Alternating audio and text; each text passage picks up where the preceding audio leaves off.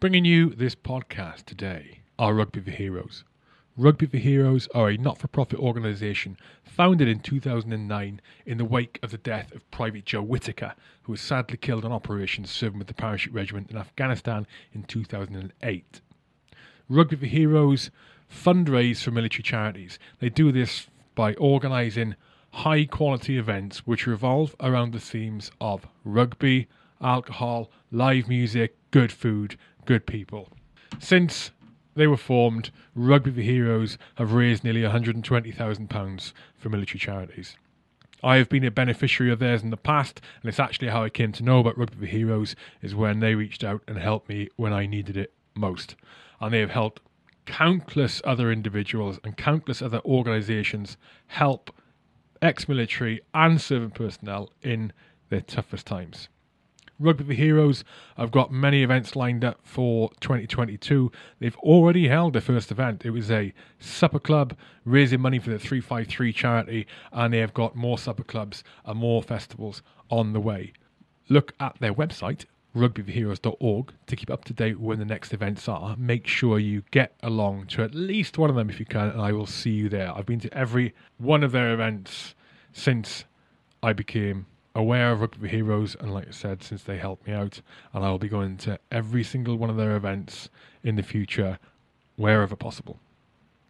Rugbyheroes.org, or you can find them on social media at Rugby Heroes, at Rugby Number Four Heroes. Also, bringing you this podcast today, the Aardvark Group. Founded in 1982, Aardvark has established itself as a major player in its field Renowned for its exceptional technology and innovative propositions that have supported countless defence ministries, the humanitarian and NGO sectors, and commercial operators in theatres of war and post conflict environments around the world. Aardvark is foremost a humanitarian organisation working to help rid the world of the explosive remnants of war. Their technologies are uniquely developed by operators for operators, which ensures that every product, system, or platform conforms to the essential criteria of stability, survivability, and reliability. Aardvark know that to have a truly lasting positive impact, their technologies must be cost effective, and so they've commissioned a number of projects with their research partners to develop technical innovations with a core aim of delivering affordable solutions that can be deployed directly into communities to reduce the incidence of accidents and deaths due to explosive threats. As well as their core products and services, they also have an online shop where if you're an individual who works in a post conflict zone in a high threat situation, in a high threat environment, you can get kit from Aardvark. Their website is aardvark.group. Go there and at checkout use the discount code HHOUR. And while you're there, make sure you check out all their products, all their services, including unmanned ground and air vehicles. Hmm. Also, bringing you this podcast today are Combat Cigars. Combat Cigars was founded in 2021 by three friends, three former colleagues in the Parachute Regiment, the British Army, and I'm very glad to say I am one of those three. Very glad to have been invited into the company, and it is super exciting to be working with those guys again. Combat Cigars sources its cigars from a family who have been rolling cigars in the heart of Colombia for over 200 years. The cigars that Combat Cigars supply to you are only available through Combat Cigars. You cannot get these anywhere else. Each cigar is unique, and we have four currently in the collection. We have the Last Post, we have the Oath of Allegiance, we have the Center of Mass, and we have the Victory. The Victory features on its cigar band the medal ribbon of the South Atlantic Medal with rosette. Very significant at the moment, given that it is the 40th anniversary of the Falklands conflict. Head over to combatcigars.co.uk to see the collection. Also, check out the Combat Cigars Humidor, which is handmade out of ammunition tins and will keep your cigars perfectly stored for whenever you need them. When you think of cigars for your next event, the next event you're at, be it a wedding, be it a mess do, a dining in, a dining out, a promotion, or just getting together with your old crew, think combat cigars. combatcigars.co.uk.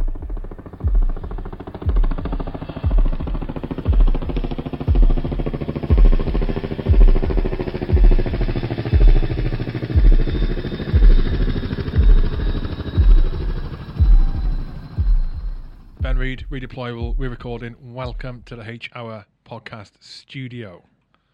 How are you doing? You you alright? Yeah, How's it right, going? right, Yeah, good, good, good, good, good. Perfect, mate. It's good to have you here. Glad we could, glad we could sort it out, and um, nice and early too. I like them early. Yeah, I, I feel like I'm more coherent early in the morning, yeah, and yeah. the, the longer the day goes on, the more is on my mind, and the less I can form a decent thought. I agree. So like you lose willpower throughout the day, don't you? I think. So I've just had a baby, so this is. I used to get up at five a.m. every morning, and now I'm getting up at seven because I'm hanging out all the time. So it's good to get up early Yeah. again and get you. Definitely. Uh, right. It is the 1st of March. Happy St. David's Day, Hugh. Thank you very much, Hugh. Uh, happy St. David's Day, Welsh people. 1st of March, it is mental. T- I don't think I've known a time where, in my life, where the world has been this fucking crazy Yeah. within the space of a week. Yeah. Like normal to crazy within the space of a week. You got, you got. So right now, you got Ukraine and Russia uh, holding talks in Belarus, while Russia are smashing the shit out of Ukraine. Um, you've got Russia has been banned from pretty much inv- being involved in anything at all. FIFA have banned from all football, Yeah. haven't they? Um, they can't get, they can't even fly over Europe at the moment, let alone land in Europe. All the banks have been frozen. I've seen a call this morning for uh, from Biden to call calling for cryptocurrency exchanges to ban Russian-related transactions. Uh, what's your take on it all? What do you think the outcome's going to be here? Um, I don't. It's it's a hard one, isn't it? Like I haven't. I I was saying to you a second ago. I've I've kind of detached myself from the news for the last two years. I don't I don't read it. Don't read any papers. D- deleted Facebook. Don't don't watch the news. And I've watched more news in the last five days than I've watched probably in the last five years. So I started minimizing it within the last two years. Same thing. What prompted you to do it? I just don't know. I, I, I I'm I don't know. I'm not a conspiracy theorist at all. I don't by any means, but I just I think that uh, you can't. I just don't feel like I can trust what you can't trust what you read. You can't trust what you listen to. Like just even some of these videos that you're seeing on Ukraine now, like it's it's proven that some of them are from like 2014. Some of the videos that they're putting out there. See, there there are people engineering like information to to to sway people's mindsets. I think so. I just I just taken myself away from it. I just don't, which is which is not uh, not not great, is it really? I should know what's going on day to day, but it it means I'm, I'm not I'm not too that bothered. Obviously, you know the big things that are happening. I knew that Ukraine Russia was happening. You just kind of if it's on LinkedIn, speaking to people, people you'll you'll talk about it, and if you want to immerse yourself in it, then you can. But for me, like this last five days, just before, even before when they were amassing all the, the troops at the borders, I, I said to my to my wife, like, it's something a bit different about this, I think, and then that's why I've just gone, I've gone deep on the different, you know, different news channels, just sitting there feeding the baby, watching news all day. Yeah, I uh, yeah I I pretty much been BBC off. Well, any of the big news ch- outlets, BBC, Sky, were the main ones. Like, so before that, I would check in definitely the BBC a few times a day, looking to see what was going on. And then it was the it was the pandemic when the pandemic started for the same reasons as for anyone in your uh, a little bit of background noise. Ben's got his very very lively dog in. She's enjoying eating. Uh, whatever she's eating. She, no, it's fine, mate. She's all right. That, none of this, will, hardly any of this, will be coming through the. Uh, give it, give it to her. if you want. That's good. She's in, she's, Yeah, yeah, uh, she's uh, we I promised that she wouldn't be that that lively, and she's just decided no. Hardly any of this will be coming through the mic. So Oh, good. fine, yeah, yeah, yeah. Good. Oh, she's over here now. Um, what was I saying? Oh yeah, um, uh, yeah. So I started being at the beginning of the pandemic, and the reason being sort of what you alluded to. Not because I don't think it isn't possible to get the truth or accurate reporting or accurate stories online. I think that there is so many that aren't, like you were saying, this misinformation. And again, not a conspiracy theorist. I don't think it's, it's like a concerted effort on the whole to uh, provide misinformation to whatever. Oh, spray everyone's opinion to X, Y, Z.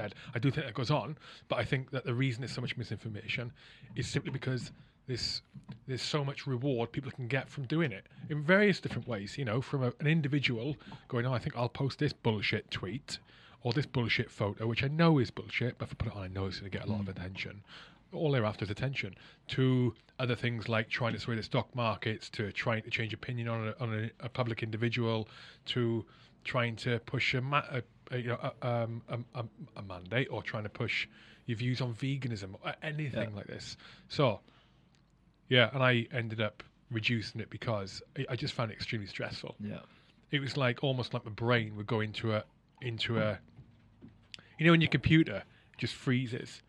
Not freezes. You can just see it's like caught in a cycle. Just going around the same thing. The the, the windows popping out, the popping Yeah. back, popping. You can see it's trying to do something. Just stuck in a cycle of going. It doesn't know what to do. It's like it got a load of conflicting information. Shit, I don't know what to do here. That's what I was like. Yeah. I just I was like I don't know what to think. This is I don't know what to think about this, and it's so stressful. So Yeah. I was like, bin it.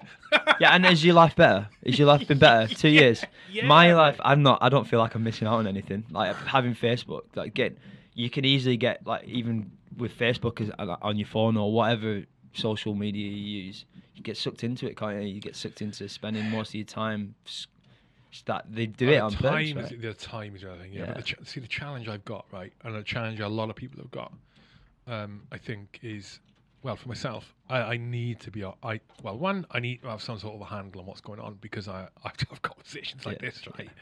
Um, can you imagine what conversations would be like if I, I had no clue what was going on? It'd be Uh, like rugby, yeah, Let's, do- rugby yeah, let's talk about the same thing we talk about in every single podcast. Yeah, rugby, Formula One, uh, uh, mental health, every time.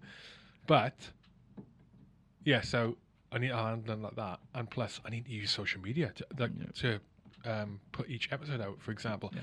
But at the same time, right now I'm thinking, do I? This is a question I've had the last three weeks, especially on the social media piece. Like, do I?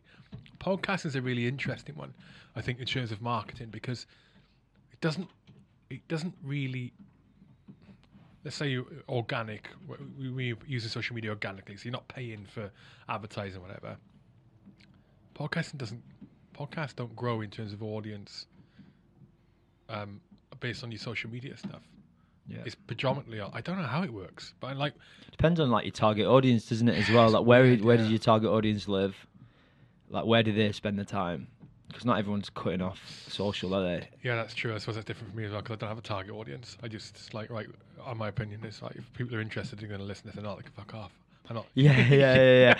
No, I mean I understand that, but then like if you break it down, that you probably do have a target audience in a way. Like, uh, you you naturally, I think, veteran service serving members of the forces are going to naturally be drawn to this, right? Because there is a, a whole services theme. But you're right. Like it's a lot of this is word of mouth, but I think I'm thinking about this with redeployable now. Is like, wh- where do we where where do the the people that we want to work with live? And the reality is, you've got to start. I mean, I'm going off tangent here, but you've got to start um, start breaking them down into different segments based on the types of people that they are, and then breaking out where those people live and being really targeted like that. I think that's a, more like a sales and marketing tactic in the software world. go on Um, explain that more It's just, I mean, I I do it. I mean, the the way I. The way I've done it is I've broken down service leavers into different groups and different categories. And so I- you've got the best ones like Para Reg in one group. yeah, yeah, yeah. And then everyone just- else who's like substandard, Yeah. they're the other group. Para Reg number one, then Re- then Reams, then Signals. no, I- no, uh, not even at a core level or like uh, rank level. More of like uh, I call I call things names. Like uh, one of them, okay, one of them's like second career timer. So what a second career timer? What's a second career timer to you? What would that mean to you? Second career timer. So they've got enough time left to go and have a full second career after they leave, or they want. Yeah, Or they, they they want. want. More importantly, they want. They've done the time. They're a timer. They've done the 22, 24, whatever. It could be longer. And then next thing is they don't want a coaster. They don't. They're not a coaster. They're not a status quo seeker. They're not a. Mean, these are all the different ones. I just call things names I always have because then you remember it, and then it starts to grinning you. But yeah, second grade timer, like they're they're going out there. They they've done the 22, 24, but they're hungry. They want to go and they're committing to another career because they see the military career as just the, the start of the professional career. Everyone should think that way. Everyone should think that way. Everyone doesn't. They though. don't though. No. I didn't. What's it? What do I call? It's oh, I should remember the first one. The first one is uh, uh, easy out. E- um, easy outers. I think it's an easy outer. Yeah, it is easy outer. It's easy outer. They've done the time. They don't want to. They don't want to do. They, they're chilled. They're sitting on the pension, and they're, they're happy. And that they've done 20, 22, 24, 30 years, whatever they've done, they deserve to do what they want. But like, do they want to commit to a commercial career after the military, or do they want to go and do something for 25, 30 grand a year where they can just chill out, you know, smoke smoke cigarettes, chill, have an, have a good Gucci 20 years in Civvy Street. Like there's there's loads of different True. mindsets. Yeah, there's nothing wrong with that either, is there? No, it's true. Yeah. Yeah. Go on. What else? This is interesting. What else? Um, How are you discriminating? yeah, discriminating. No, I'm not. I, I just think I just think like each to own. Whoever, if someone wants to co- coast through the, the professional life and then pr- the professional career isn't that important to them, then it's fair play to them. They do. I'm not. I think everyone's got the right to their own kind of opinion. I, I, you've got early outers, so young young folk, one to six years. They've been in. They got out early. You've got pro thirties. Pro thirties. Uh, so they're they're the people who could have done up to twelve years, and now they're getting into the thirties. Like, right, I'm going for it. This is my time to really. Nail. That's I'd say that I'm more, I was more that I did just shy of twelve years, and I was like, right, I've I've fucked around in my twenties, and I've I had a good career in the army, but now's the time to kind of knuckle down and you know make a professional career out of it. Doing something that I I wouldn't say I loved the I wouldn't say I loved the army. I say I, love the army for some reasons, but it wasn't like my calling, if you know what I mean. I wasn't what I did in the army wasn't. It didn't define me. It was like a stepping stone for me to come into civilian life. I think. So, pro thirties. Then you've got coasters. We've said, um, civvy savvies, civvy savvy. Go on. Civvy Savvy's um, they've done they've done uh, like I don't I I don't just work um, uh, me and my sister and I don't just work with like people who are leaving the, the services. We work with people who've been out of the services, army, and had a career or two careers in in Civvy Street, and then they want to make a move, and that's that's fine as well. They're figuring out Civvy Street like everyone else, so they're Civvy Savvies. And then the last one is your sales generals, people who who have left the army who are now in sales, so they've got some experience in, in a commercial like in the commercial world. So they're they're how I've broken the different kind of. There's more. You could go all day, couldn't you? But Yeah. yeah, Sales is a tough one. yeah, I think I had a brief foray into it, right? yeah, uh, not a great time in my life, we should help. But one of the things I found, which makes me really admire people in sales, is that is many many times it's commission based. Yeah. Right. Obviously, you may have a like a baseline, and you know more about this than I do, like a baseline salary, or it might just be purely commission based. But from the stuff I worked in, the the rejection rate. So you could Mhm. you could make how I don't know however many pitches a flipping day or a week or whatever, depending on what kind of stuff you were selling and what kind of client it was, a potential customer it was. The rate of rejection is really high. Mm. Uh, what I experienced, and it was it wasn't just because I was shit. I was alright at it, but in where I was working, yeah. um, the rejection which broke me, Mm. broke me.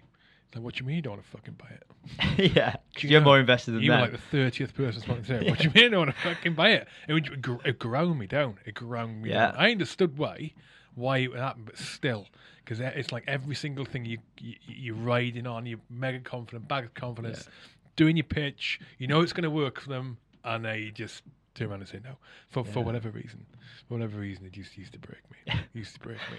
It's there's a there, there are- I think there are a ton of variables to it. Like in sales, you said sales, and like I hated the word word salesman. I left I left the army to move into sales, but not like you know I go down to the local market and buy 20 stolen iPhones and try and flog them to my estate. It's like not that kind of sales. It's more it's business to business sales. It's like selling to other businesses, selling a solution to other businesses. So it's all, there's like variables. What you're saying there, you're pitching 30 times in a day. That's transactional, more transactional sales, if you will. What do you mean? Transactional is like lower lower value deals. more of them. So you got a target to hit. You could have a million pound target to hit, and if you're transactional, if you're on the lower end, you've got to do, as the would say, loads and loads of small deals to get to your million pound total. Whereas the higher you go up, you go up uh, through the stages like mid, small to medium businesses, mid market, enterprise. The higher you go up, naturally, generally, the higher the, the deal value. Therefore, you're doing less deals, more complex to get to your million pound. And that's the bit I like the middle ground. I like the busy, tr- a few more deals, but actually a level of complexity in the, what you're selling. So it gets, I don't know, the the rejection gets less because you are getting deeper and deeper into the business business departments, the business problems. You're starting to understand exactly what the drivers are to to even buy wh- whatever you're selling, the solution that you're selling. So it's it, it really depends. I don't know what you were selling, so what were selling? Um, virtual tours, Virtual tours, virtual tours. So transact. Tran- videography. so I assume tran- transactional and product's a big thing as well, right? D- product's a big thing. So if you there are loads of solution enterprise sales people that are selling dog shit solutions, highly competitive. It, it, yeah, uh, it was you know, it was business to business. He'd be hitting high heels, high high street stores hmm um, all day, every day, Yeah. and you'd be going into somewhere where um, they may have had one or two people in trying to sell exactly the same thing that Yeah. day or the day Yeah. before or two days before, and plus these businesses. uh, High street stuff. They have people walking trying to sell shit all the fucking time, even if it works. Some of them just have this, have this, you know, they're not. They just they got this stigma against anyone who walks Yeah. in trying to sell them You're a salesperson. Plus, in order to make those sales, you need to be walking in and you need to be speaking to the person who run owns the business, the mo- the authority behind the money. Yeah. And half the time you're not, Yeah. you know. And it's just, just volume. You had to Yeah. hit, you just had to hit 40, 50, you had to do in the region of 40, 50 pitches a day Yeah. to hit your target. Hardcore, And- hardcore uh, sales. Yeah, and your target would be one or two sales a day. Yeah. You think that rejection rate? Yeah, yeah. I, actually, I, I don't. I, I went through that. Uh, not to that extent, but I went through that when I first left. I wanted to get into technology sales. The background is my brother was is Royal Artillery. He's a, he's a he was a sapper. He left as a sapper. Definitely wasn't a sapper, a gunner. Um, my sister's a sapper. He left as a gunner. No GCSEs. Uh, Six years he did. I think he had like an uninspiring military career, but he got out and he's now VP sales, vice president of sales for um, a big British technology unicorn. And he, I saw what he was doing, and I saw, and I knew about the space. I knew about solution selling, commercial B two B, business to business. So I that's why I levitated towards that. But that what you're saying there, that's like, that's like cutting your teeth, like r- learning. That's like hardcore sales. I don't know if I could do that for a long period of time because that level of rejection must be hard. Yeah, it was. It was. Our, yeah, like I said, shit time in life. I had very, very little options. um, but I tell you what, I did. I mean, you talk about cutting your teeth. I t- cutting your teeth. Tell you what, I probably the only thing I found useful about it was um, you should going into somewhere and you having to on the spot try and decide what kind of person it is you're about to pitch to. Yeah. Yeah, and then how how to adjust that pitch, how to then on the on you know on the fly through the conversation weave it to where you want it to weave it because Yeah. sometimes it start off straight negative.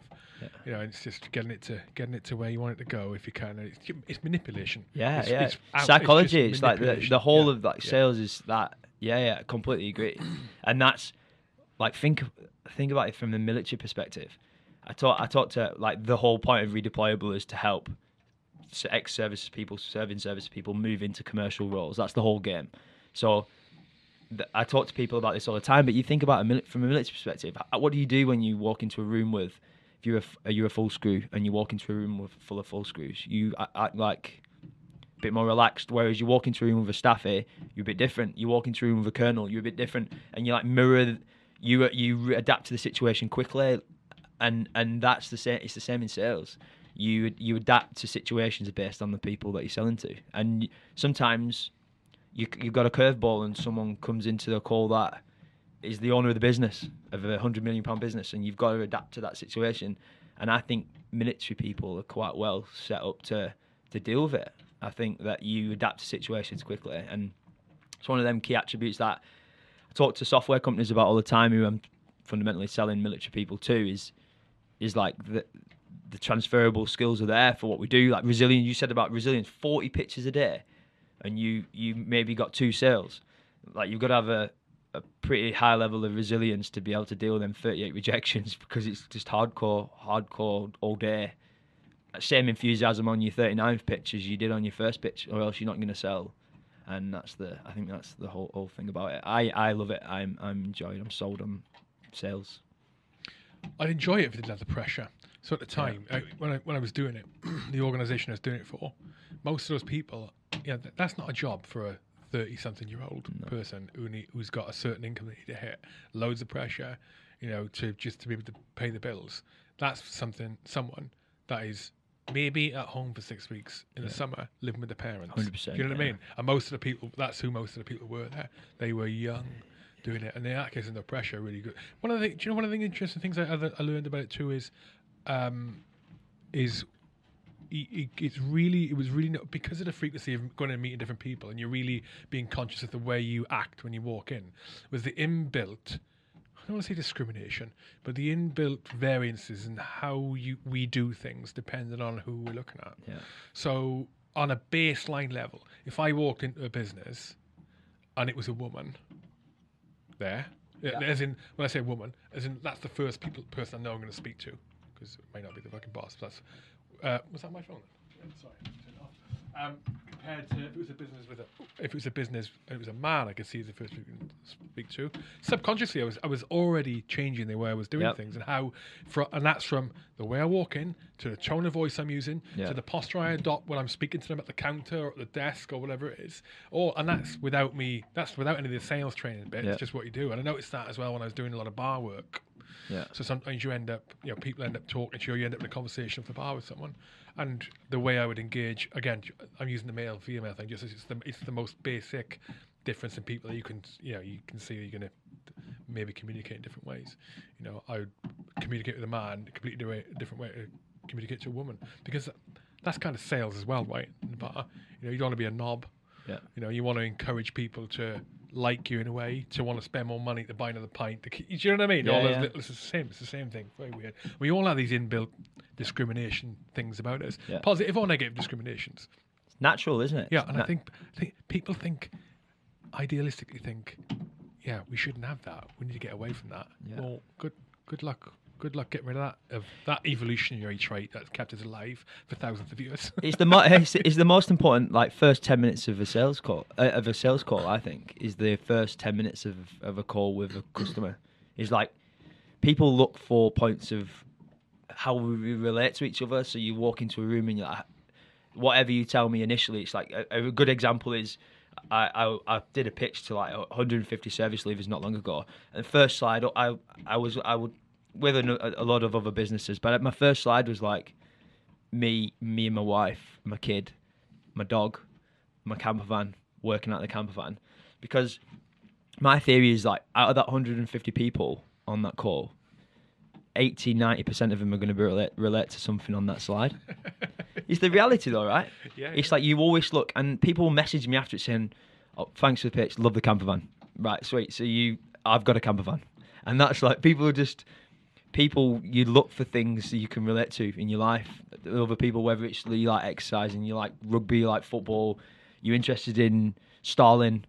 Do you know what I mean? Just you, you, you know what I'm coming from? You just you you just do naturally I think and that's the whole sales is a psychological thing as well. Everyone buys emotionally I think in a way. People people I hate the word people buy from people but it helps if you're not a dick when you're selling to someone because people will naturally levitate to you and listen to you at, at least and at least uh, hear what you've got to say. Um so yeah i get I, you're correct. Like i think you will naturally speak in different ways to different people and you'll just have to quickly come up with it right? When you when you're walking into a store it must have been tough to be like okay this person's a shop assistant she's female she's 45 And now uh, you're probably going to speak to her in a different way than if she was 25, shop assistant female, or if it was a bloke. Or it's yeah, it's it's uh, it's interesting. I find it interesting, from, like from Mm. the psychology perspective. Is that why you? Is that why sales interests you? That is that the main reason? Because of psychological perspective, or is it? something else? Because there are all sorts that yeah, it's it's like there's like a science to it. I think it's not just about it's not just about the you need to understand the customer for there's what as the bit one of the big things understand the customer's day to day because the problem that your solution solves for the customer they may have they could have 10 15 20 problems in the business. Now what are the why are they deciding on which is the highest priority in the in the business? They manage things from risk revenue cost like all these things come into play. So you've like you're navigating the whole business in a way understanding it from the customer's perspective.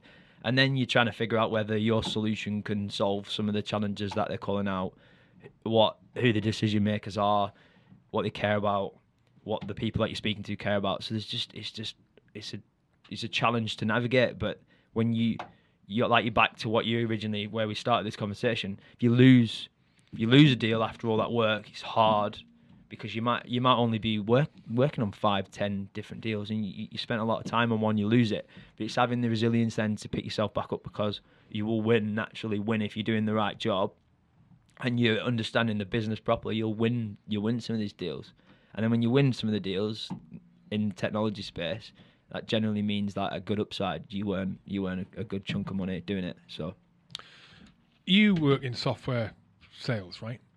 yeah i'm yeah i'm head of sales for a software company yeah, And redeployable is predominantly around software sales. redeployable um, redeployable came about because of redeployable is about getting service people into technology sales Tech sales. yes Okay, with your sales experience and understanding and knowledge at the moment, yeah how much is uh, how much attention is being paid to blockchain tech and how that might change the face of the software market? blockchain tech what do you mean by that Blockchain technology, so decentralized, decentralized applications based on the blockchain. I've got no Don't know. idea Okay, let's no, step no, off I've got no idea What, I, mean, I could try and spin you some bullshit. I, I, I def, I'm definitely me not. some bullshit. I'm Give me a no, sales pitch. Go on, I'm do not, it. I'm not going to not. me. I'm Sell not. me. I, I sell with integrity. I sell with integrity. Brilliant. Yeah, yeah, no. Don't know the I don't Okay. know the answer. If I yeah. Okay. Yeah. Right. What your what should go on to that? That fucking. I mean, I, I, I don't want yeah, I, I don't know enough about the subject to to go deep. So That's fine. I'll try not to. Um. Yeah. So I right. Redeployable isn't just software. Then it's tech in general. Software is what I know, like in terms of uh, the different industries that I've been working in selling specific software. But let, let's not forget, like with technology technology sales, you don't need to be a tech software expert. I don't know how to write. I don't know how to code. I don't know how to write integrations. I'm not. I'm not. I've got people who support me in that area. We've got tech teams. I generally just need to understand the customer. Generally, just need to understand the pain points of the customer, and I generally just need to understand what our solution can do for them, if that makes sense. Yeah, it does make sense. One of the miscon- I think it's one of the misconceptions that a lot of people have. Um, a lot of people, a lot of service leavers have, because and it's due to their misunderstanding or, or lack of experience within the civvy world, which most have, not all. So we were talking about Inmarsat earlier, Yeah. Satcoms company. if you'd said to me, fifteen years ago, even ten years ago, Yeah. yeah, you're going to be working as a project manager in uh, Inmarsat. What's Inmarsat? Satellite communications. I'd be like, mate, I ain't got a clue about satcoms. I was no, I wasn't even like a radio up, you know, like radio or anything like that. No clue. But what I know now is you don't need to have that baseline knowledge of Yeah.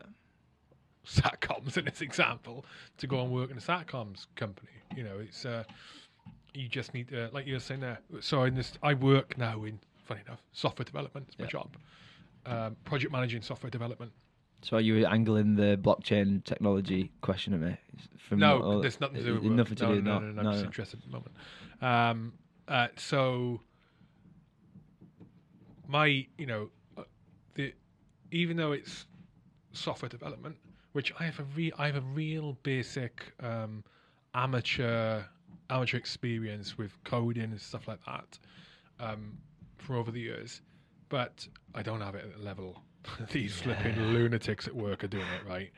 Um, but I don't need to have it at first. You sort of learn it along the way. My role as a project manager, I'm just, I am just ushering the work forward, coordinating what needs to be done, and make sure it's all done properly, right? And you pick up bits and pieces along the way, and it, it must be the same. Well, it will be the same within you know software. Like you're saying, to go and sell the product, you don't need to know the the nitty gritty details of how the product works. Each line of code involved in that bit of software, every single thing it can be integrated into. Like saying, you just need to know, arguably the high level the high level points now it can solve for the for the customer, which is which is important because it means that things like satcoms, things like all these industries, we think, oh, I ain't never fucking go into that. It's not. You can go into you can go into anything you want to go into. It's just understanding that a satcoms company, for example, isn't made up entirely of engineers. Yeah. You know, of data geeks. It's it's it's. I mean, it's like it's like uh, it's like a battle group analogy. So um, I've not thought of this analogy before, but this is what it's like. So a battle, you know, a battle group goes on the ground. The battle, the, the the majority of that battle group is this are the support elements to enable the fighting element to go and fight. Three Para battle group was, you know, when I went out, where I went out with, be six or seven hundred of three Para, as in the fighting troops, and then the rest of the 2,000 or however big that battle group was, they were all support arms. They were there to enable it. That's the same as any company works. You know what I mean? It's uh, See, that's a good. It's a good analogy. Thank you, I'm gonna it's a that. great. It's a great analogy. It's. It's. I'm definitely not the smartest person in in a software company by any means. Like there are, everything about software is about initially market. You've got a marketing team, so they're the ones who are pushing out what information about the the the product. It, they understand the customer. They understand the messaging. They know what we were talking about social earlier on, weren't we? So, understand where to market the product because who's your target audience. So they do all of that kind of market mapping. Then you get your leads in, which are your potential opportunities. Then you've got salespeople, like entry level salespeople usually, who would be then going across those leads and like understanding, well, what do they want, what do they need, and they'll have a checklist of, is this a good opportunity? They'll then pass that on to someone who works the deal, understands the intricacies, understands the departments, understands the drivers. They sell it, and then that's just the start for a software company. That's that's securing a customer. The whole point of a software company is like realizing lifetime value of a customer. So keeping that customer happy for uh, five years, wha- whatever the, the the the term is. So then you got a customer success team who man, uh, uh, really just like account managers, if you will. They're just like always making sure the customer's happy, trying to sell them more if they can sell them more. Um, but then even sit behind that, you've got operations, business operations. You've got all of the developers, all the clever, smart coding people. You've got chief technical officers. You've got all sorts of people that are the sales of the infantry, right? I think if you if in that analogy, like you you you're going out there selling it, and everyone else is supporting you to sell it. So yeah, it's a Yeah. great, it's a good analogy. I like it. yeah. What um, what's the, what's the most challenging aspect of sales? Do you think? Um, you're always you need to you need to be always on, isn't it? You no matter if you if you if you do have a good month, you could do two hundred percent of your target. It's I- generally think it's just forgotten about the month after. You need to go and do it again and do it again and do it again and do it again, and that is a demanding job. But that's why you get paid. You get paid good money for it because it's demanding. So you're always on. So it's a hard job to switch off. That's been one of my biggest challenges. Hence the reading about stoicism and trying to manage my time better. And it's, it's true. I've got, I've got quite a. I'd say I'm quite a hyperactive personality in general. So to to turn myself off from it is tough. I find it turning work off tough. You're quite a what? Hard. Hi, hi, hyperactive. hyperactive. hyper- yeah, I'm Oh, quite- hyperactive. Yeah, Oh, hyperactive. sorry, yeah, yeah. yeah, yeah, yeah. So I find it difficult to to to stop sometimes. Yeah, I think most people do in this Mm. day and age, don't they? I think. Well, maybe or maybe not. Yeah, Again, it goes back to that bombardment of information. home working. Yeah, I mean, my experience with salespeople uh, uh, um, over the over time, enterprise level and down to grassroots, is that hyperactivity. They always seem manic, or or some of them do. Ah, It's a good, it's a good point. Thinking about it now, actually, now I've come across a mix.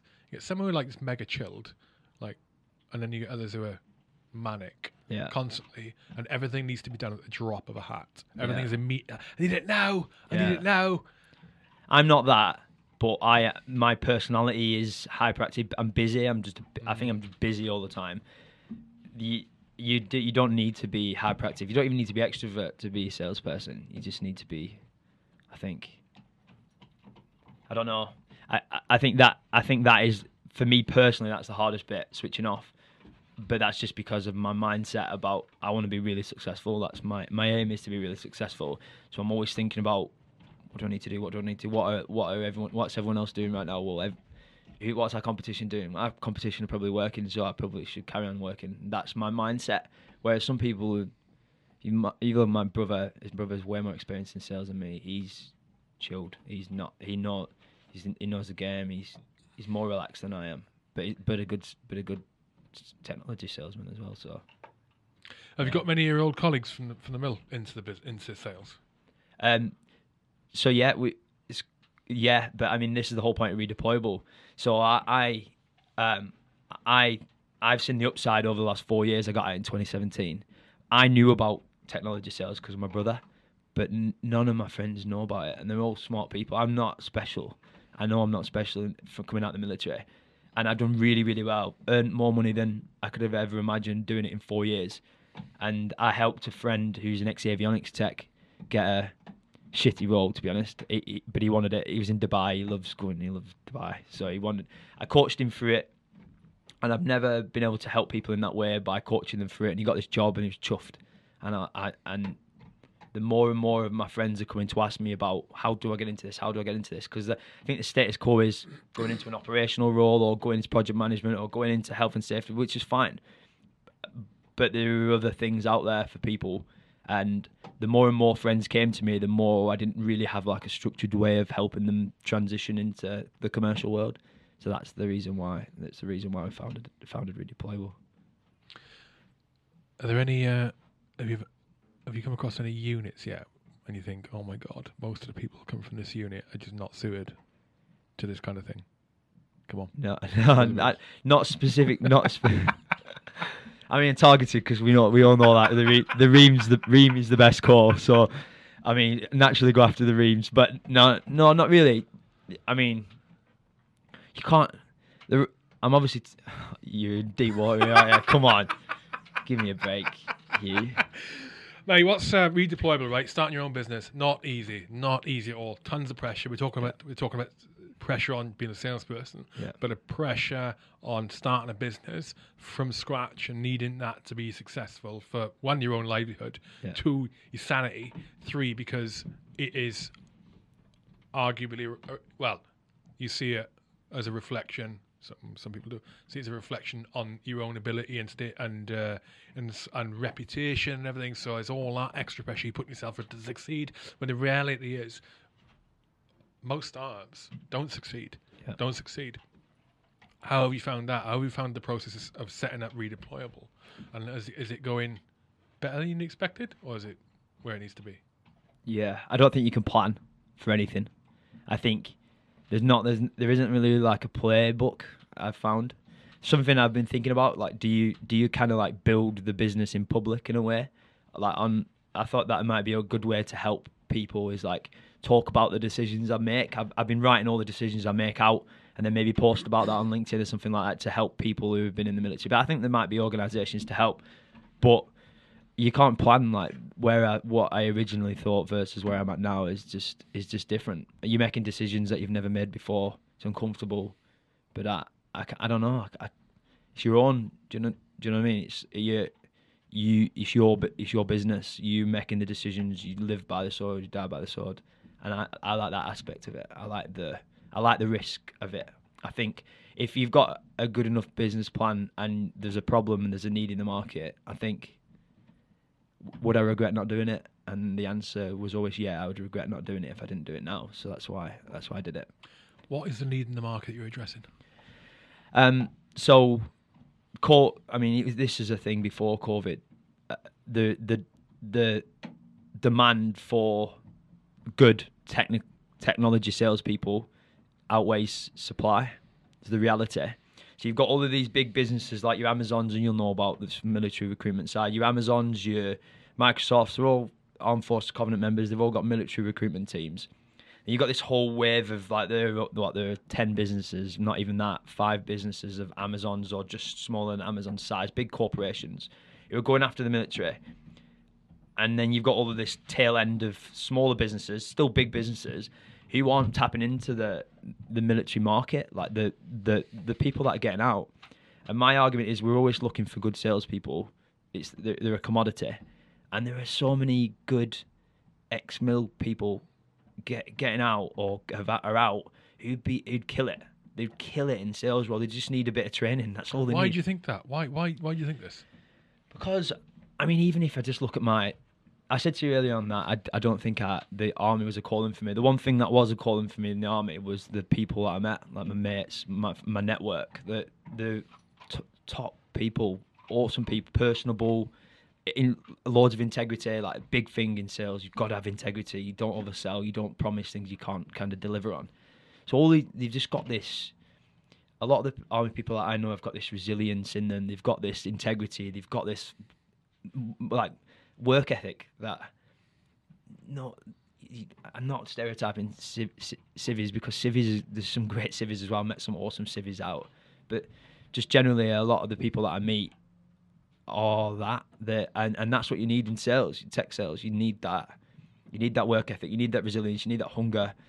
You need to be adaptable to situations and for me, like you learn that even in, if you only do five years, six years in the army, you you learn that doing your time, and it's just about, for me, it's just about helping them to get to a point where if I then find them roles in technology sales that they've they've got that base level, reskilled them to that base level where they're trained to a point where they can talk, speak the language, and then w- working with some of these software companies who are going to support them because you you got to give them ramp time. You've got to train them as well. You've got to give them a chance because they're coachable, they're adaptable. You just need to give them a bit of time, and they'll be killing it in no time. And that's, I guess, that's the. I don't know where where you what your original question was. You, I've lost the question. it's gone all passionate. are, it's that um, coffee. It's that coffee. Why? I, uh, the question was uh, why do you think um, a lot of ex-mil associates in sales? But you, you answered it. You know, Yeah. you're right. Uh, adaptability, flexibility, thinking on the fly. A lot of. Would I be right in saying that? Uh, I don't profess to be any experienced in sales in what any way, shape, or form. There's a lot of onus on on the individual, the salesperson, to uh, to take on responsibility to make some key decisions for themselves in time pressured situations, right? E- exactly yeah exactly that so you so you're, you're pretty autonomous i work from home since i left left the army i travel which is good it suits me i like i like to to travel to go you know meet customers i've been abroad but predominantly i've got an office in my garden i've worked out my office in the garden for for the last three years you manage your own time you manage your own diary the the key factor is your target you've got a target set sometimes the target's unrealistic, but it's my my job with redeployable to make sure that I'm placing people in in roles that the targets are realistic. That's your target. So they're not going to say you need to work nine hours a day. They're not going to say you need to work 15 hours. You can work three hours if you can hit your target. That that's the game. That's what that I love. But then if you think about back to army, like you you go on an exercise. My my sister's a good example. She's in Poland at the minute. She got told end of November that she's going to Poland for this whole everything that's going on so she just got told beginning of December you're missing Christmas you're going to Poland and now she's they don't know how long they're going to be there that extra work that she's got to do that decision there there's not really any upside you, you're gonna she's gonna promote and the people out there they're gonna promote generally the same pace. They they they're gonna get the re- reports they might do a good job out there which is gonna maybe help them promote. But the game in sales is if you're not capped at 100% you you can do you can sell more and earn more. And the more you sell the more you earn because it's commission based as well as having like this base salary. So like i always went into it with that mindset like how, how do forget my 100% target like what's what can i earn what's 200% what's 250% how can i get to that and that's mindset has got me like hundred percent a nothing number like, do you know what I mean? You push through. If you set your targets high, you push through the the low end and get to the, kind of the higher target.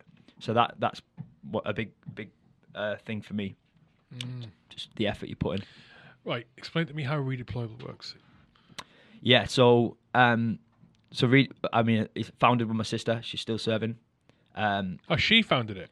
so or with your sister. so I, I sat on the idea with my sister. She didn't find it. I've, I originally I've been sitting on the idea for two years. I'm in technology sales. My brother's in technology sales, um, and I wanted to get my my sister's getting out of the army in 14 months. She, they don't know that yet. She's going to sign off in two months. Is this, is this going out?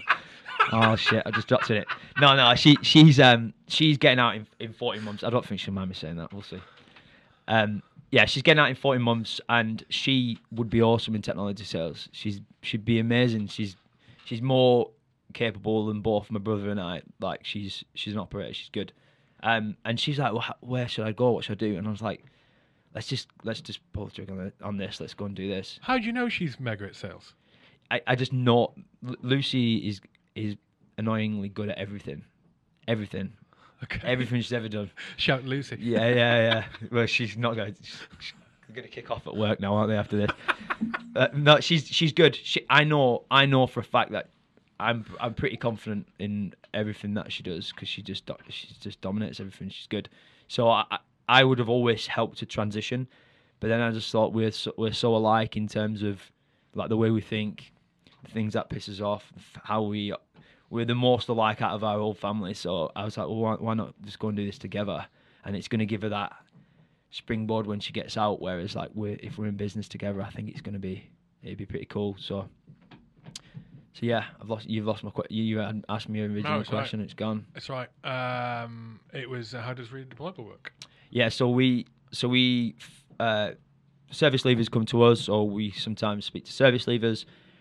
The whole thing of this is an education piece as well. Like you said, you didn't know about comms and things like before you went to Im- Inmarsat. It's the same with a lot of these uh, these these service leavers. People who've been out, they don't really know what.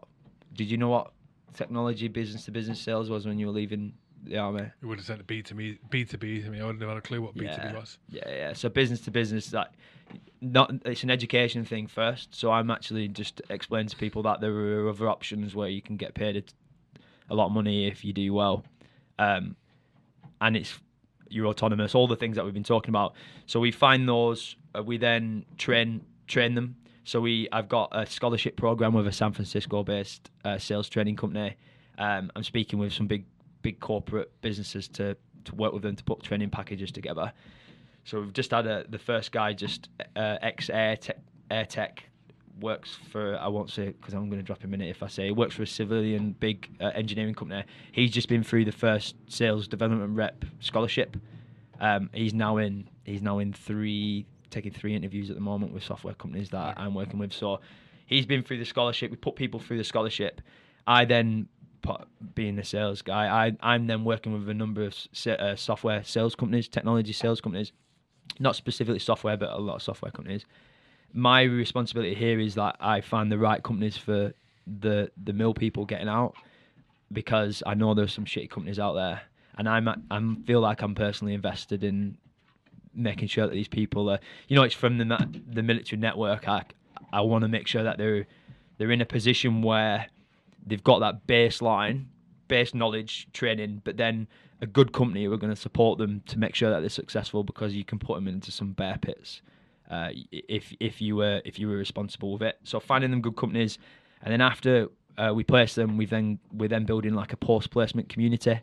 So all be online. So veterans who have moved into sales. So I've been speaking to loads of vets who have moved into this into the commercial world, um, and then building out a mentorship program. So away from the businesses that we place them in. So I place someone in a software business, they'd have a mentor who's outside of that business, who's an ex, he's a vet, who's in sales, who they can use as a sounding board, one meet once a month. Uh, if it's a coffee, it's virtually whatever it is, and just use those people as sounding boards, so they kind of support them throughout their career. Um, so that's the that's the plan. You you mentioned just now about companies who, you know, there's there's shit companies out there who won't who won't look after, maybe not look after the people you want to Yeah. put into them. Give me an example. How would they not? What? Like, the, the, again, a number of, number of things. We talked about target earlier on. So setting unrealistic targets happens. So you, if you think like th- sales is split down into into two fa- there's two factors. You've got your base salary. you, that's your guarantee. You, if it's 30k, you'd be spread over 12 months and you'd be paid that every month. It could be 80k, it could be 120k, whatever it is. Then you've got your commission, which is your linked to your target. So you you sell 100% and you get paid 100% of your commission. Is the is the is the is the game. Both of those together is it's called your on target earnings. So your on target earnings is your base plus your commission to get you on target. They'll sell the on target earnings to people. So your OTE, they call it abbreviate OTE.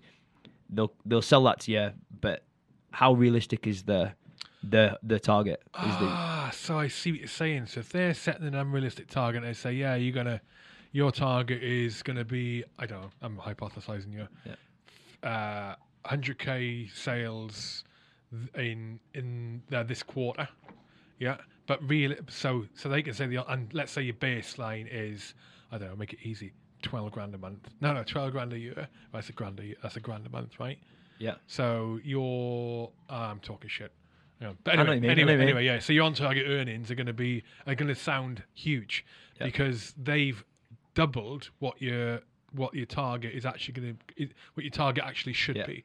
So they say, yeah, you instead of your your target being 100k sales in quarter, Yeah.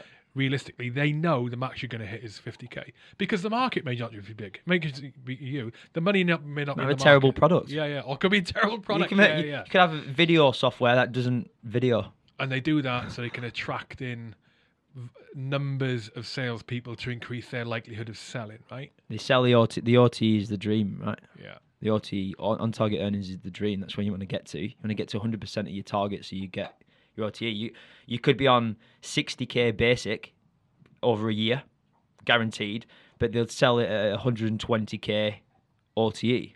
50-50 generally 50, 60 40 50 50 mm. is what you're looking at you should be looking at 50 50 i think but it might not be achievable so you're already set up for failure so you're not going to hit 120000 so what they're doing is they're attracting more experienced salespeople in at 120,000 OTE, but the reality is they might be paid 70,000, which is still good. But if you get if you get deeper into technology sales, you know that 70,000 for someone who's experienced at, at at winning business is not that's not a big wage. How can you sniff that out then? Where, where, where companies who are doing that? You got to do your research, and this is how this is. I, I we talk about this quite a lot with the the people that we're working with. Is like okay, so there you got to be a bit of a detective. So there's a whole whole number of things you can look at. So you can look at tenure of people on on LinkedIn. How long are people in roles for? How long do people promoting? How long do people stay? How many open job roles have they got? Why have they got so many open job roles? Ask the question when you're interviewing. What percentage of your sales team are hitting the target right now? That's a good question because no matter if it's 120k OTE or 200k OTE, if 32% of your sales team are hitting the number, that's not it. Don't matter because Mm, do you know what I mean? So yeah. there is there's sneaky ways, and they might give you equity share. They might give you like they'll they'll layer in different things to try and attract more and more people because back to that point. What's the market need? The market needs the market is demanding the supply of good technology people, but the supply isn't there. Therefore, they, everyone's doing everything they can to to attract good talent, and whether that's raising the OTE, 150, 200k. So there's a massive demand at the minute for salespeople in the tech space. Oh yeah, g- good salespeople in the tech space, definitely. Why? Why? Why is there a lack of supply? Well, there's it's it's a tough job. We talked about that. It's not it's not the easiest job in the world, and I'll I'll never say to the people that we work with that it's an easy job. You've got to be committed to it. But again, potential upside huge. But the it's just it's just it's just a it's just a hard game. There's two. I mean, what's COVID done t- to technology in the last two and a half years? It's accelerated it by what? It, it's not just salespeople that are short in the whole digital space you've got people like Salesforces of the world, Sages, your Microsofts, all of these big companies, SAP, Oracle, they're all training people for free. So you you look at um, Salesforce, awesome tool, Trailhead is a great tool. It's a free training, uh, free train Trailhead. Trailhead. Trailhead, yeah. So Salesforce, I mean Salesforce are huge. Like Trailhead, I think there's like 200 people in their training wing alone. Explain what Salesforce is for people who don't know. Sorry, so Salesforce is uh, is one of like the ori- original soft. the dog's enjoying the the treat.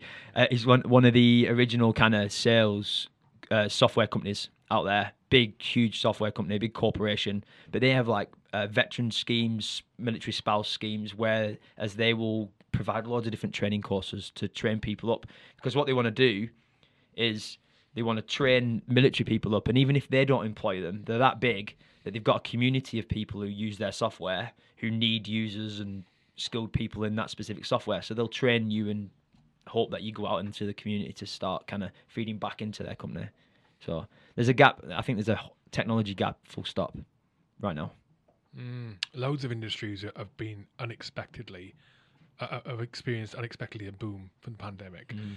Got the aircon unit in the studio. I got that getting that service. I fitted that. See, I didn't right. Completely off tangent. Yeah, I didn't know you can't you can't fit. You're not allowed to fit aircon yourself. No, you you can fit aircon yourself, but I'm not allowed to buy an aircon unit from a company. Uh, sorry, go back. A company, fucking hell, what a bullshit story is this? Right, I'll get there. So, a company who sells aircon units, like as in fitted aircon units like that one, they are not allowed to sell to the direct to the consumer unless they are fitting it. So they have to fit it too. I bought it off the back of a lorry. I didn't know that. I fitted it anyway. Long story short, uh, try to get an aircon guy in for ages to to service it because me and the guy called Tony Shannon, who's ex REME captain, came in to fit. I mean, I'll tell you the comedy, comedy, comedy fitness thing, right? Uh, got them in eventually to do the aircon service, and we were chatting. And he was, I was like, "How's business?" He said, "Mate, I've, just, I've got too much. I've got too much. I can't handle it." So why? He said, "Because it's gone. Aircon has gone through the fucking roof from the pandemic, and it's domestic aircon. Yeah. People who are now working from home, they're home all the time, and the kids are at home and all that. They are just fitting aircon to the houses like it's gone out of fashion. But also, they don't know what they're doing. So he given he just come from a place, finished off a house. This house was like a five bed townhouse, and the family had fitted an aircon unit to every single room, every room. Mental, mental. So that's five aircon units, which need servicing twice a year, right? Just one is like 80 quid or 100 quid to get serviced. They've got five now, plus the power draw, plus that is probably not being used properly. You know, the kids are going to the bedroom and having the aircon on 24 7. You know what I mean? Because the aircon, it doesn't just heat, uh, just cool, it heats. So, yeah, but anyway, example aircon through the fucking roof because Yeah. of the pandemic. Tech through the roof because of the pandemic. Satcoms, certain elements of satcoms, well, granted, aviation went through the floor. So, no, because Yeah. there was no planes flying, so people weren't using the Wi-Fi, but, you know, on the planes and other other stuff that satcoms use for on planes. But like enterprise ground, gr- like land-based comms, went through the roof because you couldn't, for example, easily send an employee to go and check a piece of equipment and re- get the data reading if it was an area with a lockdown. So all of a sudden they had to get a way of reading these pieces of equipment remotely, where there's no telephone signal, for example, telephone signal, phone signal, for example, mobile signal, satcoms, other places. Yeah, sales. Anyway, I went off a right tangent there. That's my Yeah, aircon yeah. story. You've, Uh, you're right. I like to get the aircon story. It's impressive. Right. It's impressive. that exciting. you- It's I might impressive write it down. it. I might write it down. Yeah. Yeah, it is impressive that you fit it. I got someone to fit my aircon, so you're much better than I am. Oh no, but I fitted it right. So we, I fitted it in, wired it all up, right? all the elect. I'm, I like to learn how to do stuff myself, Yeah. like, as much as I can, even when it comes to mains electricity, which isn't the wisest. I've Yeah. zapped myself twice, not on the aircon. We put it in, and I realised that um, you needed a specialist piece of equipment to create a vacuum in the system the first time you started up. I got on the phone to Tony Shannon. And I went, Tony, because, you know, REME, switched on. He'll have all the tools. He'll know everything. So Tony, he goes, yeah, I, I've got, yeah, I've got something. I'll come down. I've got something I can create a vacuum. Come down. So he comes down. We get the kit out, and what he's brought is, see, now, you know, the machines that you plug into the car to blow up, for example, a paddleboard Yeah. or a Yeah, yeah, airbed. yeah, He brought one of these, right? And uh, but it's all right because it, you can reverse the flow. Yeah, yeah. Well, on the aircon, it's like proper brass fittings. You've got to, you had to increase, you had to create a vacuum up to a certain, a certain psi. where we had no way of reading it, and we ended up, the ta- and the nozzle didn't fit anyway because it's for fucking airbags. so we just stick it on. We wrapped black and nasty around it. we switched on the aircon, create, what created what we thought was a vacuum. Um, yeah, that'll Did do. work? Like two minutes, that'll do. No, we took it off. It worked for about twelve hours, and then just fucking paddled in. Yeah, it wouldn't heat. REME Captain. REME Captain, Tony Yeah. Shannon. He's a patron as well. Shout out to Tony for um, helping me not install the air, the uh, aircon, illegal aircon correctly. I'm I'm terrible. I just I just outsource everything. Do you? Yeah, yeah. Oh, I can't My- stand doing My it. My wife gives me grief for it. it. I can't stand doing Yeah. that. I want to do everything myself. Oh no, I, I'm the opposite. Sound I like- quite yeah. happily outsource it if I can. Anything. Mm. Yeah. Yeah. I I mean I can see the benefit of why you're doing it. Why you want to do it. I learned a lot. Yeah. Exactly. Yeah. Useless knowledge. Yeah. I'm just gonna say I've got no interest in learning about a fitting aircon though. yeah, fucking hell. Yeah. Anyway, anyway. Um. Right. How long's the so? Explain just the process. So a service leaver comes to redeployable. They listen to this, or, or anyone, if anyone like maybe not just got out the service. Maybe like you said, been out six years, ten years, whatever. Want to change, or maybe are they in and thinking about getting out and not sure what to do? Yeah. And they come to you for advice. Yeah. So they get in touch. Um, they're let's say they're out already. What what happens? What happens then? They're interested, and then were you talking about courses they attend? Yeah, yeah, yeah. So I mean, there, there's two things there. So that they'll we'll generally have a chat with them to understand the drivers, uh, like why they want to move. Because like, you, working from home isn't shouldn't be the only driver for moving into technology sales. There's a bit more to it than that. Sometimes, sometimes is the main. I just want to work from home. I just want to work. I don't just want to work from home. Yeah, uh, there's a bit more. We need probably need to talk about this a bit more. So there's just getting through that. Um, then the the scholarships that we're working on at the moment uh, are limited, which is which is frustrating. But they're scholarships. They're fifteen hundred pound courses for free. Um, so I'm working on that at the moment. You mean there's limited spaces? Limited spaces, yeah, correct. So I'm working with with with uh, some big companies to build out training packages. The the aim is to be able to service, you know, 10, 20 s- service leavers a, a month from a training perspective to do to work at a bit more volume because the the demand for moving in from the service leaver side is is quite high. I think it's refreshing to see other options out there than than just your kind of your status quo, if you will. Um, so yeah, they they'd come in. We we check that they are the right fit because not everyone. That's fine. Not everyone's the right fit for for the the space. I I don't think.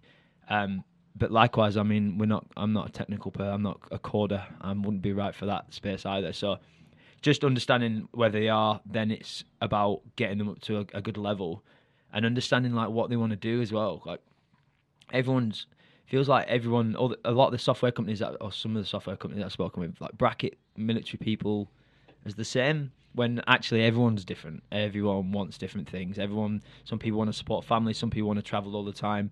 Some people want a low wage because they sit they're sitting on the on the pension. Some people want to go big and want to really commit ten years into something and you know get to the next level. So it's understanding what they want and then matching them with good companies, good companies who are looking for that type of person. Um, so there's a hole in between, but generally looking about a month, I think a month from the scholarships, a month in total, and then look at placing after that month. That's quite rapid. Yeah, yeah, it's it's um it's a four it's a four week course. Yeah, four weeks, four sessions, loads of pre work, loads of coursework to do. Yeah, it's good. Who put the course together? The the training company Oh, in San course, yeah, Francisco. sorry, yeah, yeah, yeah, yeah. They they're like my, I they're idolize. I don't idolize a training company. That's a bit sad, isn't it? But they're like the they're like my go to. They'd be my go to uh, sales training company globally. So I just went directly to their bit of sales tactic. I know that their their founder has a camper van that he goes in. So I just course went, he does. I went straight into the San Francisco based founder with a camper van and just sold tried to sell to him that service leavers were the right move. it worked. It worked. Well, I didn't. He ignored me at first. Then I went to the whole team, and then I came back up to the back up to the founder, and he he responded eventually. So a bit of persistence. Persistence, mate. Persistence Yeah. is key. Yeah, mega. Um, right, where, uh, where, where do people find out more? Redeployable. dot- benreed.co.uk. Yeah, j- jump on our LinkedIn page, find me. You can connect to me on LinkedIn, Ben Read, R E A D. Um, my sister as well, Lucy Read, R E A D again. Um, yeah, but we we're just building out our website at the moment. It should be out in the next couple of weeks. We've got a redeployable.co.uk holding page at the moment. Okay. So at the moment, best way is LinkedIn. LinkedIn, get it? Yeah, um, that's the only social media platform I really operate on right now. All right. Sweet. Anything we haven't covered that you wanted to cover? No, I love your studio. Class. Thank you. Very much. Yeah, yeah. The coffee is as expected. Instant. In, instant. Like I just felt myself just going off on crazy tangents. of like, fucking, what's in this coffee? It's what's in Ge- It's what's in Gez is the question. Well, I mean, Gez? Gez with the coffee. Gez with the Gez plus coffee. That yeah. was one of the most enjoyable podcasts I've listened to. That Gez one.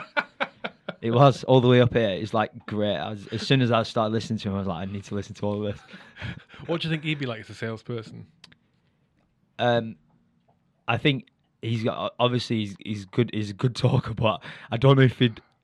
You've got to kind of you've got to listen to their point of view, and he gets he gets you could tell he's like the subject you're talking about. He was like angry, fucking annoys him, doesn't it? Imagine letting him loose. Like Oh god, yeah. If if they, yeah, I think he'd have that much energy as well. He'd be so invested in what he was selling. oh yeah, He would he would start swinging if they didn't buy it. yeah. The and the swinging bit don't work. You need to walk. You need to walk away. I think he'd be a good salesman, but I, I mean, I don't know. You probably need to lay off the coffee a little bit. Like he's, he's getting a bit intense. There you go. There you go. Right, Ben, been an absolute pleasure. Cheers for your time, mate. Hugh. Enjoy. And uh, good luck with what you're doing. Cheers, I appreciate think it. it's Hugh. really important. Yeah, it's going to help a lot of people. Cheers, appreciate it. No Thanks for having me. mate.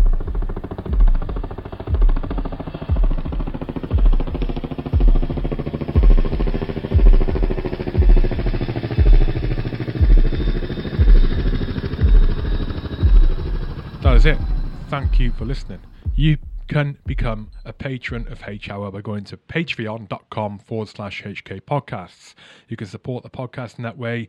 You get access to a very niche core group of H Hour podcast supporters. You get invite to a private Discord community or Discord server. You get access to all of the podcasts before anyone else, and you also get access to private interviews that are done with each guest that are never put out publicly.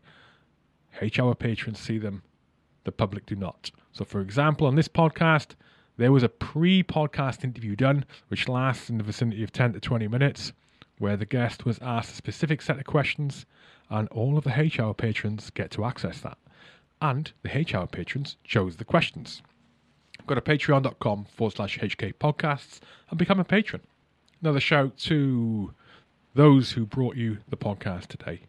Rugby the Heroes, a not for profit organisation raising money for military charities to support ex military personnel and serving personnel on occasion in their hardest times, in their times of need. Rugby for Heroes were formed in the wake of the death of Private Joe Whitaker, who was sadly killed on operation serving in Afghanistan in 2008. And since they were formed in 2009, they've raised in excess of £120,000. Look on their website, rugbyforheroes.org, to find out about the next events. They've got many coming up this year, and I will see you at one of them. Also, bringing you this podcast today with the Aardvark Group. Aardvark have established themselves as a major player in its field, renowned for exceptional technology and innovative propositions that have supported countless defence ministries, the humanitarian and NGO sectors, and commercial operators in theatres of war and post conflict environments around the world. They have got incredibly innovative technology that they deploy to help save lives. In essence, to reduce the risk of loss of life or severe injury through explosive threats. They also have an online shop where you can get kit on the man, on the woman kit. If you're an operator working in those kinds of environments, then head to aardvark.group. And when you're checking out, use the discount code HHOUR. Aardvark.group. Also, bringing you this podcast today were Combat Cigars. When you have a mess function, when you have a piss up, when you have a get together with the old crew, when you have a dining in, a dining out, a mess do, whenever you think, man, should get cigars in for this, think combat cigars. That's what you want to be getting.